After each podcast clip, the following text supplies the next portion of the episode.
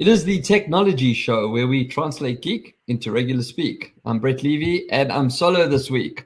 Had a great show with Aria Sternberg last week. Uh, I know you're going to draw the Today show and uh, you see some of the cool stuff that we're doing. So today, I mentioned on last week's show that uh, it was going to be Google I/O, and I've always said that with Google and pretty much any of these big shows that come out, if you're into technology, you need to watch the keynotes. It brings you up to speed. Um, but I know that for a lot of people, time poor. So here's the summary. Today's uh, show, I've called it Google I/O because I've gone through pretty much the highlights of what the show was all about and, and features and cool stuff that they launched and talked about and that. So without further ado, uh, let's uh, get into the show. So I always do things with a Z this week and with Google I/O as well is no different. Um, as you know, um, I'm game mainly on my phone. So I don't play on a PC and I don't really play on my Xbox that much. I play on a phone. I just prefer it. I have time. And my phone of choice is the Google Pixel 7 Pro. I did review it last year. Um, I've actually reviewed the Pixel 7 as well last year.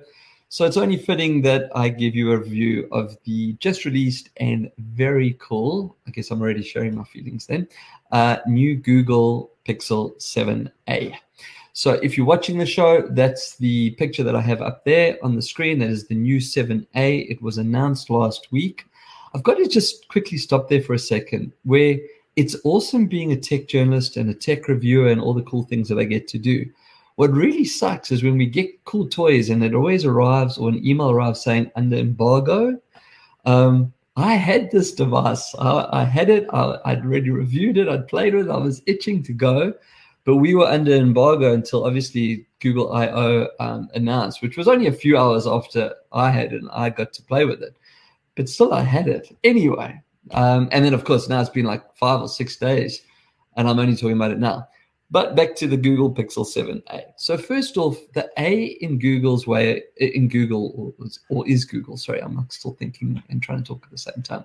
So let's start that again. The A is Google's way of actually specifying that this is their budget device or maybe their entry level device. I have to be honest though that the 7a doesn't behave like a budget device. Now, I suppose the good thing about delaying the show and not like quickly getting it out the door um, is I've had almost a week to play with the device.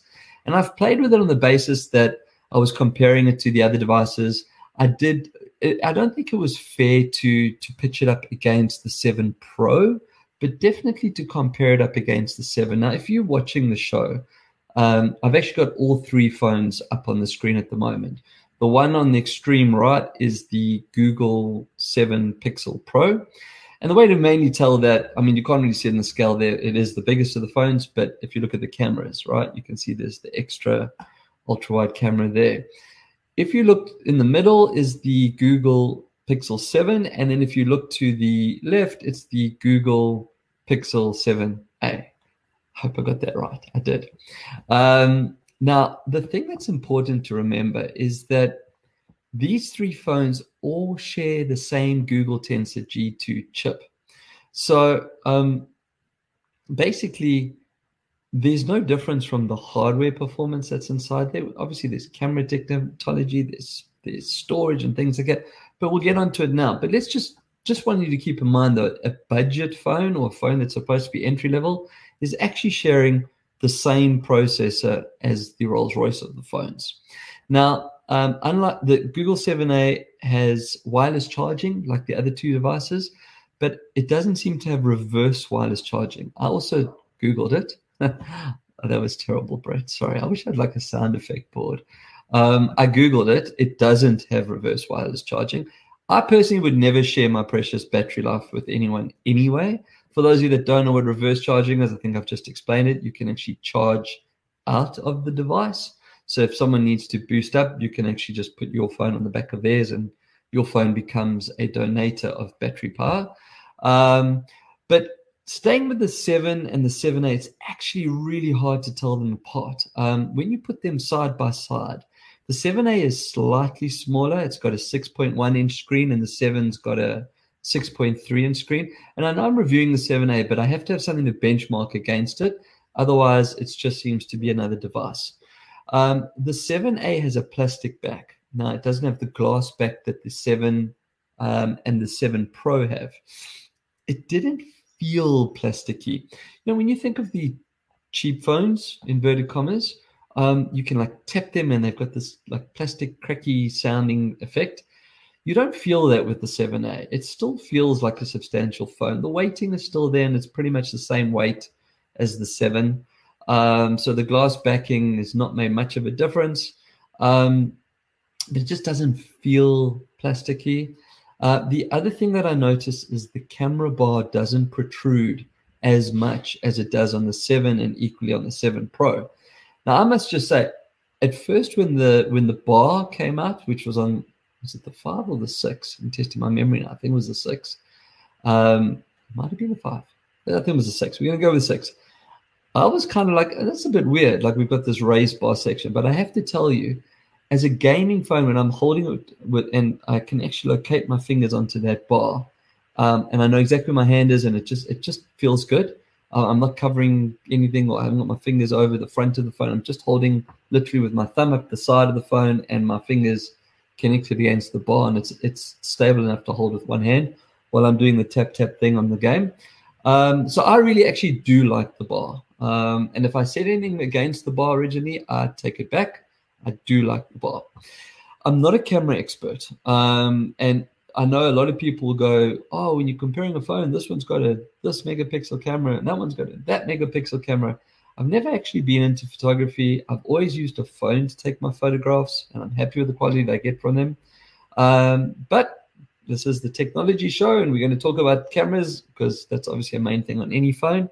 The 7A has a 64 megapixel main shooter, but the 7 only has a 50 megapixel. Now, the reason I brought up that whole little speech beforehand is it's actually got to do with the image sensor and software. Now, the software is the same, right? They're both made by Google, they're both running the same processes. We've spoken about that already.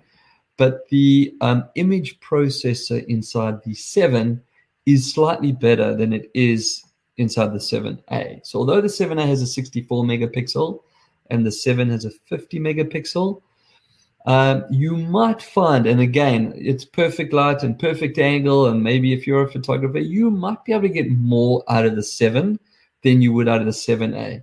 Personally, as an amateur when it comes to photography, I couldn't tell the difference. I took the pictures. They were pretty much the same in the day. They were the same in the night. And here you go, hey, Brett, show the pictures you took. No, um, it's not that kind of show of how badly does Brett take pictures. I rather just use stock photography that I can find online when it comes to this. But it's true. I personally didn't see it. Um, although if you if you were going to go down to benchmark and paper, then yes, the seven's camera performance and images will be better. Um, however, that being said, the 7A's ultra wide lens, so it's the other lens, actually has a wild, wide, wilder, a wider field of view than the 7. And again, marginal, but when you look at the wide shot pictures there, you can see the difference. The 7A does a 120 degree and the 7 does 114. Now, my wife has a picnic business, so she's often doing these pictures where she's laid out all these picnics and these beautiful scenes in that.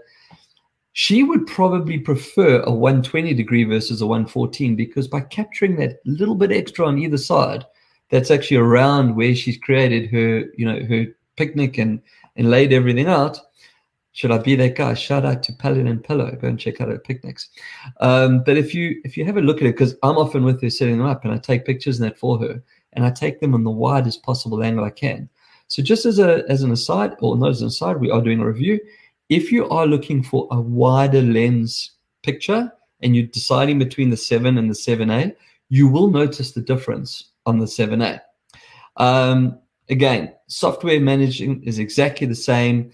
Um, so, you know, you're going to get things like Magic Eraser. Now, I have spoken about Magic Eraser before. They did mention, in fact, I'll talk about it a bit later, so I'll leave that for later. But on a on a Pixel, you get a tool called Magic Eraser and Photo Unblur. Unblur unblurs the faces.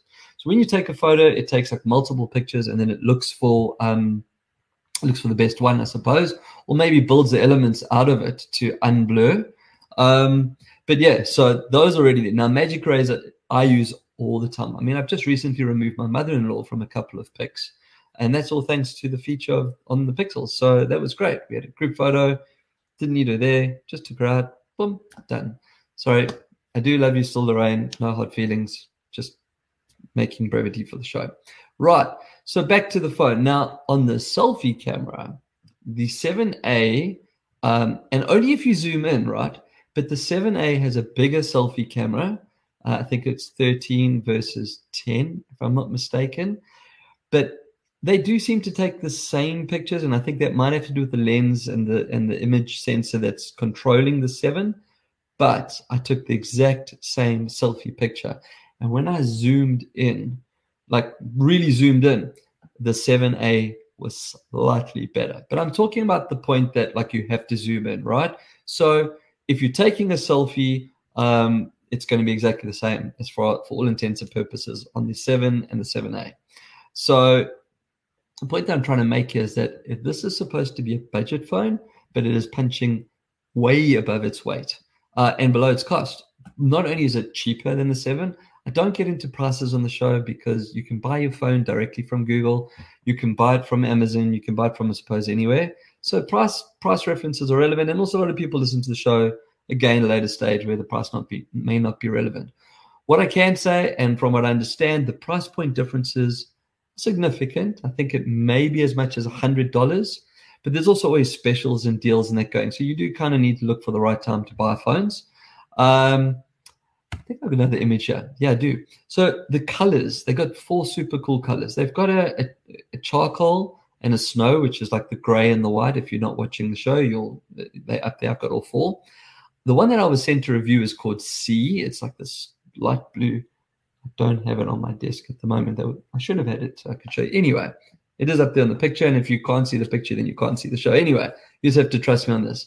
But if you imagine like a really super light um, baby blue color, and they said they've called it sea.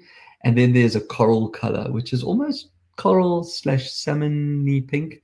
Um, what I do like is how the the bar, the camera bar, has been color matched as well.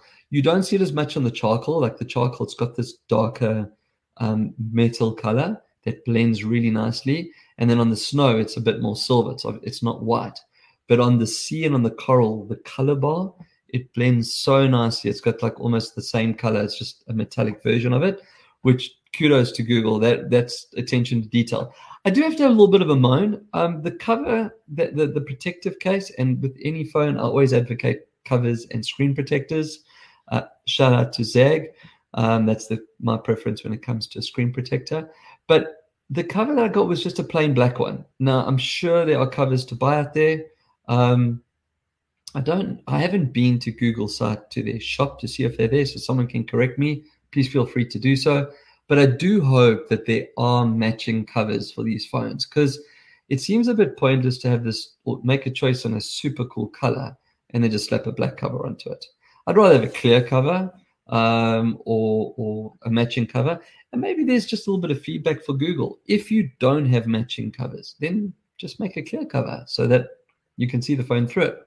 Anyway, um, the, the, the pretty much the last thing that I kind of want to say is when I reviewed the 6A and the 6, which was a, over a year ago, um, I felt that the 6 was a better bar for its price point, even though it was more um, than the 6A. The, the 6A's feeling, there were performance differences, significant performance differences. Um, that's not the same for the 7A. I, I cannot say that I'd be disappointed if I was given a choice between a 7A and a 7, and I went with 7A, and my mate got a 7, and we were doing a side by side. Um, I don't know if the slightly bigger, um, slightly better camera, maybe bigger battery, but then again, it's a bigger screen, so the bigger battery is needed for the bigger screen. I don't know if those would be enough to actually make me pay whatever that extra money is personally. Um, the only thing I do want you to consider if you are considering a phone and if you're considering an Android phone, you really do need to consider the pixel range as a whole. And I'm talking about the 7 Pro when it comes to the Samsungs um, and uh, what's the other big brand? Samsung, Huawei. Do we still get Huawei in Australia? But we do globally. Um, Oppo, I wouldn't call it a premium phone, probably a Samsung, right? So then you'd be looking at the Google 7, Google Pixel 7 Pro.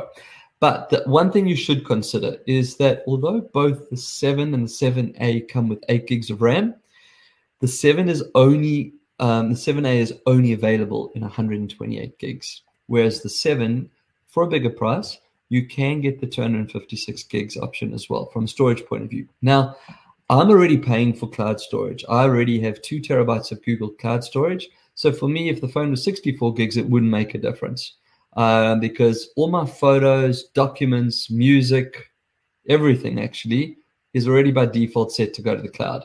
Um, I don't use anything on my phone. And there's multiple reasons for that. And I've discussed this on shows before. And the main reason is that if your storage in your phone is full, your phone does run slower because it's got a process. And equally, if you lose your phone, I want to lose it with as least amount of stuff as possible. So I always try to keep as much as I can in the cloud anyway. The uh, only limit limitation though would be things like games. So if you were going to download apps, if you're going to download games and apps, and a lot of them, uh, 128 gigs might be a little bit small for you. You then would probably want to consider the seven. And again, this is not about photo storage. This is purely about apps. Um, I do believe that as we evolve, you'll probably find that a lot of cloud cloud-based apps, web apps, or what they call progressive web apps, will be the norm. So you won't actually need to download anything onto your device. It'll be more like a launcher. If you look at the gaming world, however, the game sits on the device, whether it's a PC or a game or a phone or a console, you do have to download a significant part of the game onto the hand, uh, onto the hardware. So that would be the only thing that I would consider when considering between the 7A and the 7 is do I need more than 128 gigs uh, of storage? If you do, then um, I think um, you should probably then consider the 7. But all in all, super fantastic device. Um, as I said, I, I'm I personally would not label this as a budget or entry level phone, given the processor, given the camera technology, given the software technology. There's another big plus about going with a Pixel device versus another Android device when it comes to Android, is you always get to play with the latest features first, and Pixel will always reserve things for themselves, right? So um, I mean, although like Google Photos, for example, even if you take a photo on another device and you go into Google Photos, you can still use um, some of the cool tools that are up there in, the cloud. But but there's always going to be things that the Pixel will get first and maybe only get. So if you are a, a, an Android user um, and you haven't used a Pixel and you want to dabble, you're not looking for the top end devices yet. Maybe you're looking for a secondary device. This is a great phone that being said, for its price points and its positioning for a, a phone for your kids, um, definitely a phone to consider. Um, and there you do save the 100 or 150 or whatever the difference in the prices in your respective country. I would say hands down that if you're buying this for a child or as a secondary device, you do not need to spend the extra money on the 7 versus the 7A. So that brings me to the end of my review on uh, the Google Pixel 7a. So it seems to be like a tongue twister to try and get these things out.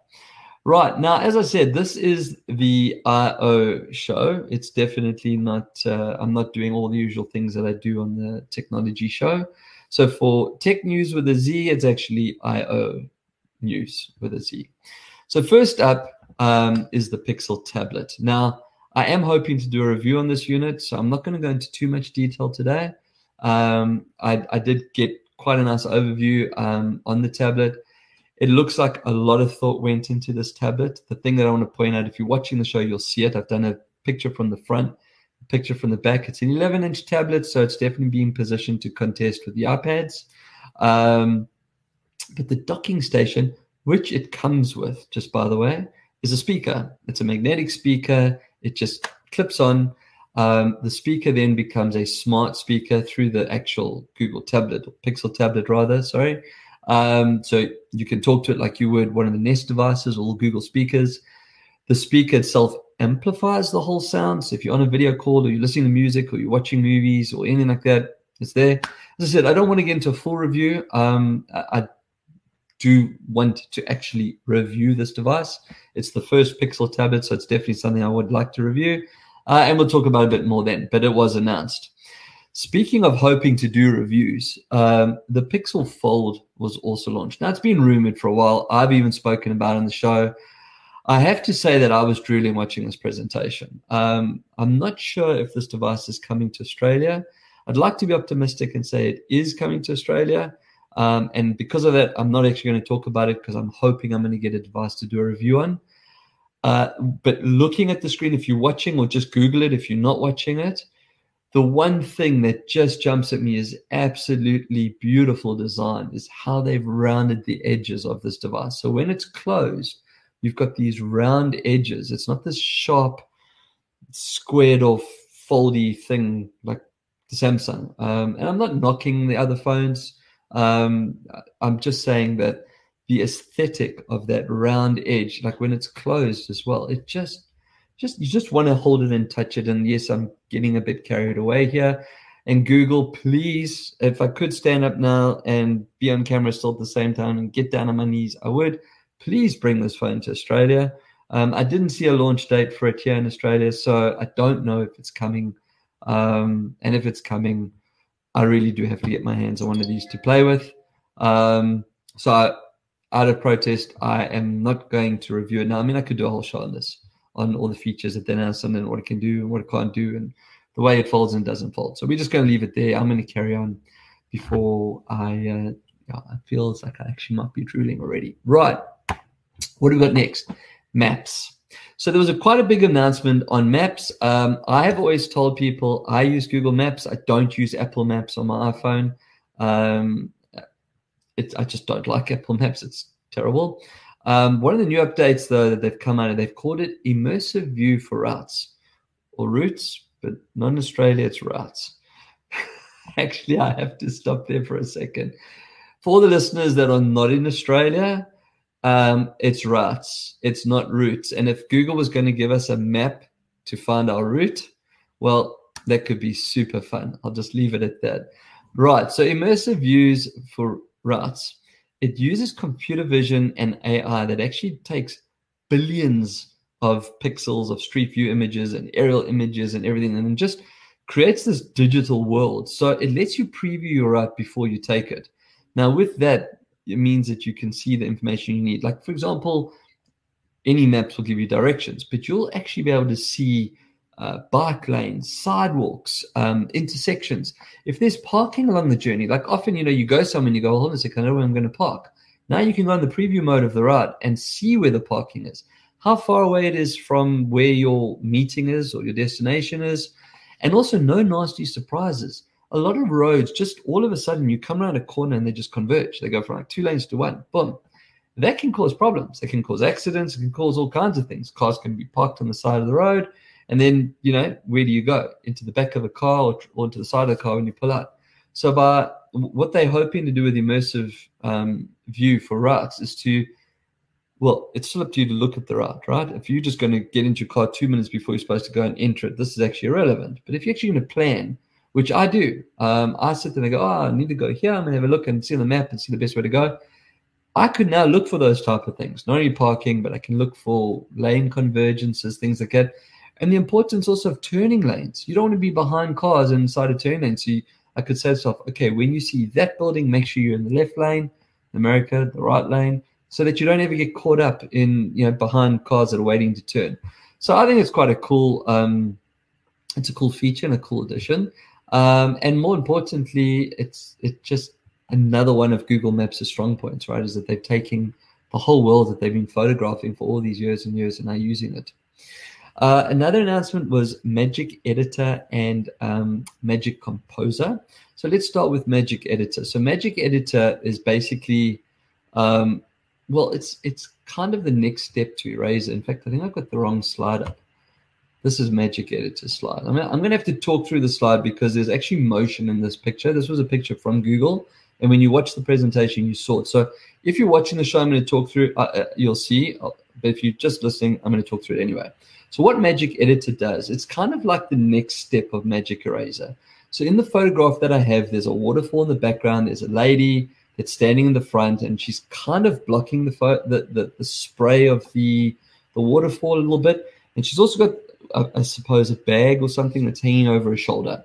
And what they did in the de- in the when you watched the presentation, they just clicked on her and dragged her to the right. So they kind of moved her hand that was kind of covering the the splash out the way. And then the AI and obviously what what they've learned with Magic Eraser, it just rebuilds the background. So it doesn't look like she was originally not where she is, right? And then this black strap that's around her, they just erased it using the razor. So you can change foreground and background, and you can move things around inside the image. Um, so it's kind of like having almost some Photoshop tools slash Canva inside your photo. I thought it was very cool. Um, I mentioned earlier that you know I'm not a photographer. I've never owned a really fancy camera, uh, but I do like editing my photos and changing things and tweaking them. So yeah, I, I thought that was quite cool. Um, let me just go back on a slide.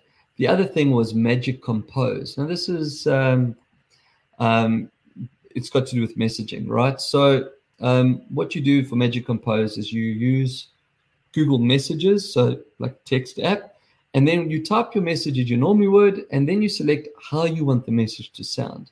So Magic Compose can adjust it to like, for example, um, do you want it to be more happy? Uh, do you want to be more excited, chilled out? Do you want it to be written in the voice of Shakespeare?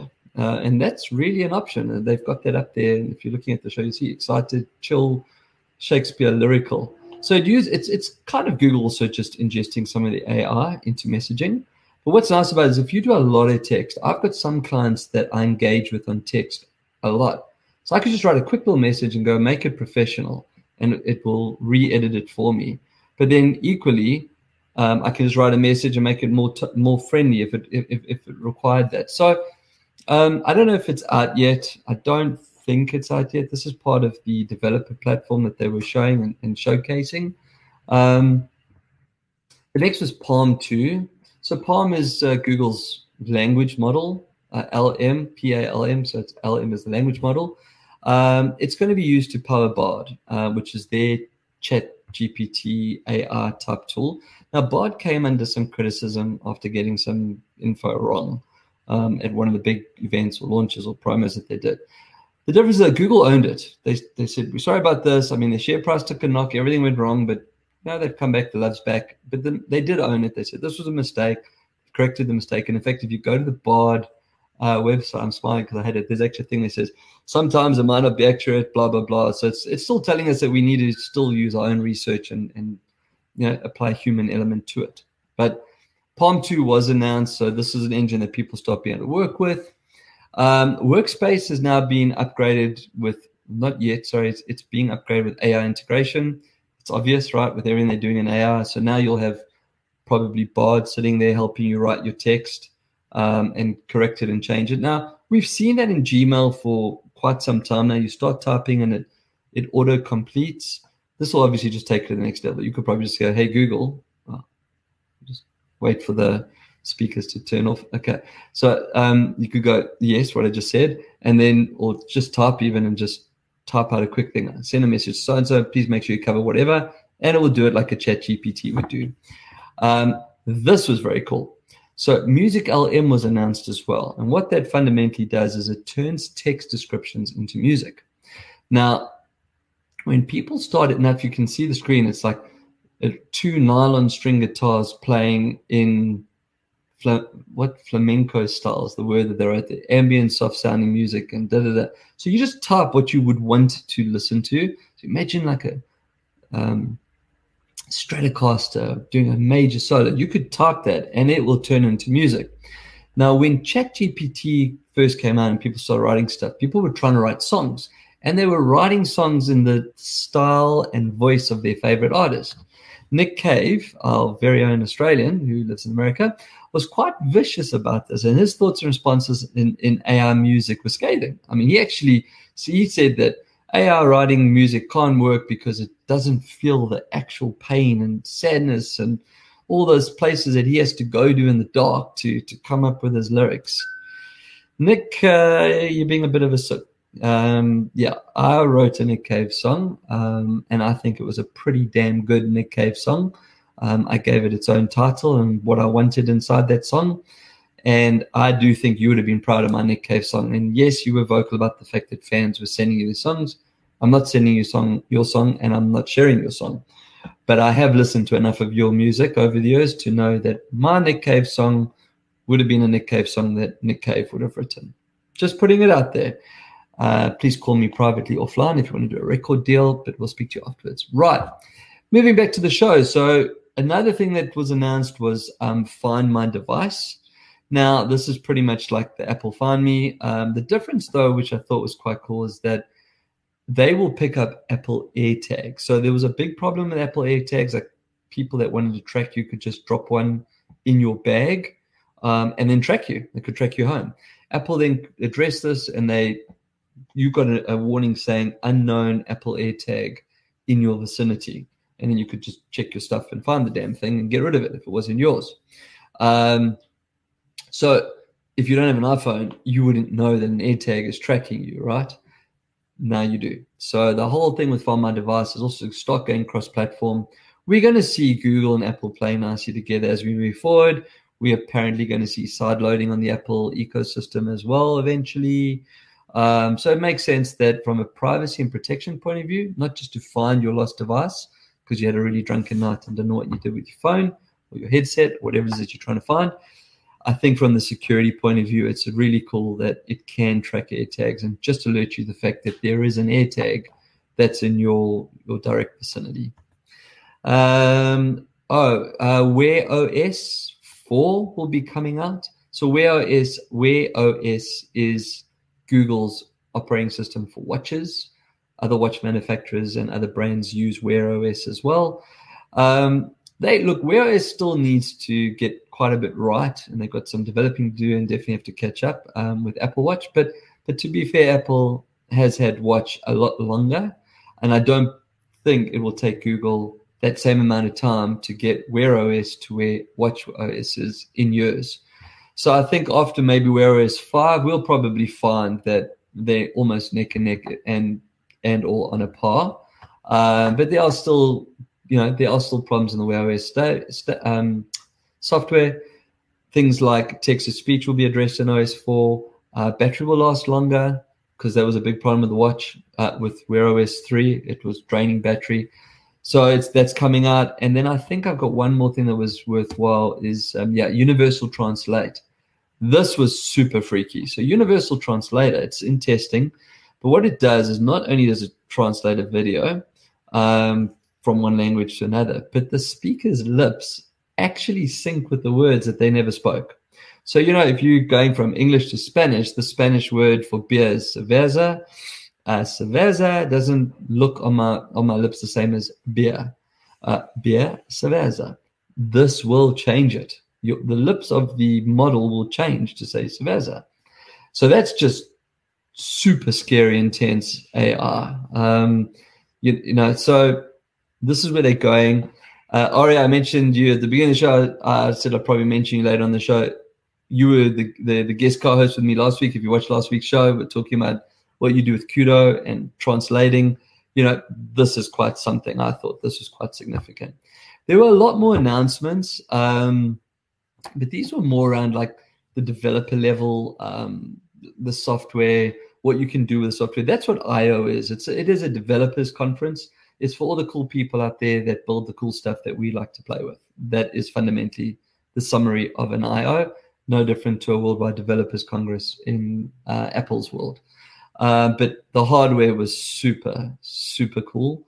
Did I mention I was drooling over the Google Pixel Fold? I just might have mentioned that earlier. But anyway, um, yeah. So that's my summation. There were, as I said, there was there were other things. Um, I could cover them. If anyone has any questions on some of the things that we discussed or today and or that I didn't discuss, I'm always looking for Q&A. On that note, I'm not doing an RU game today. I'm not doing a Q&A today.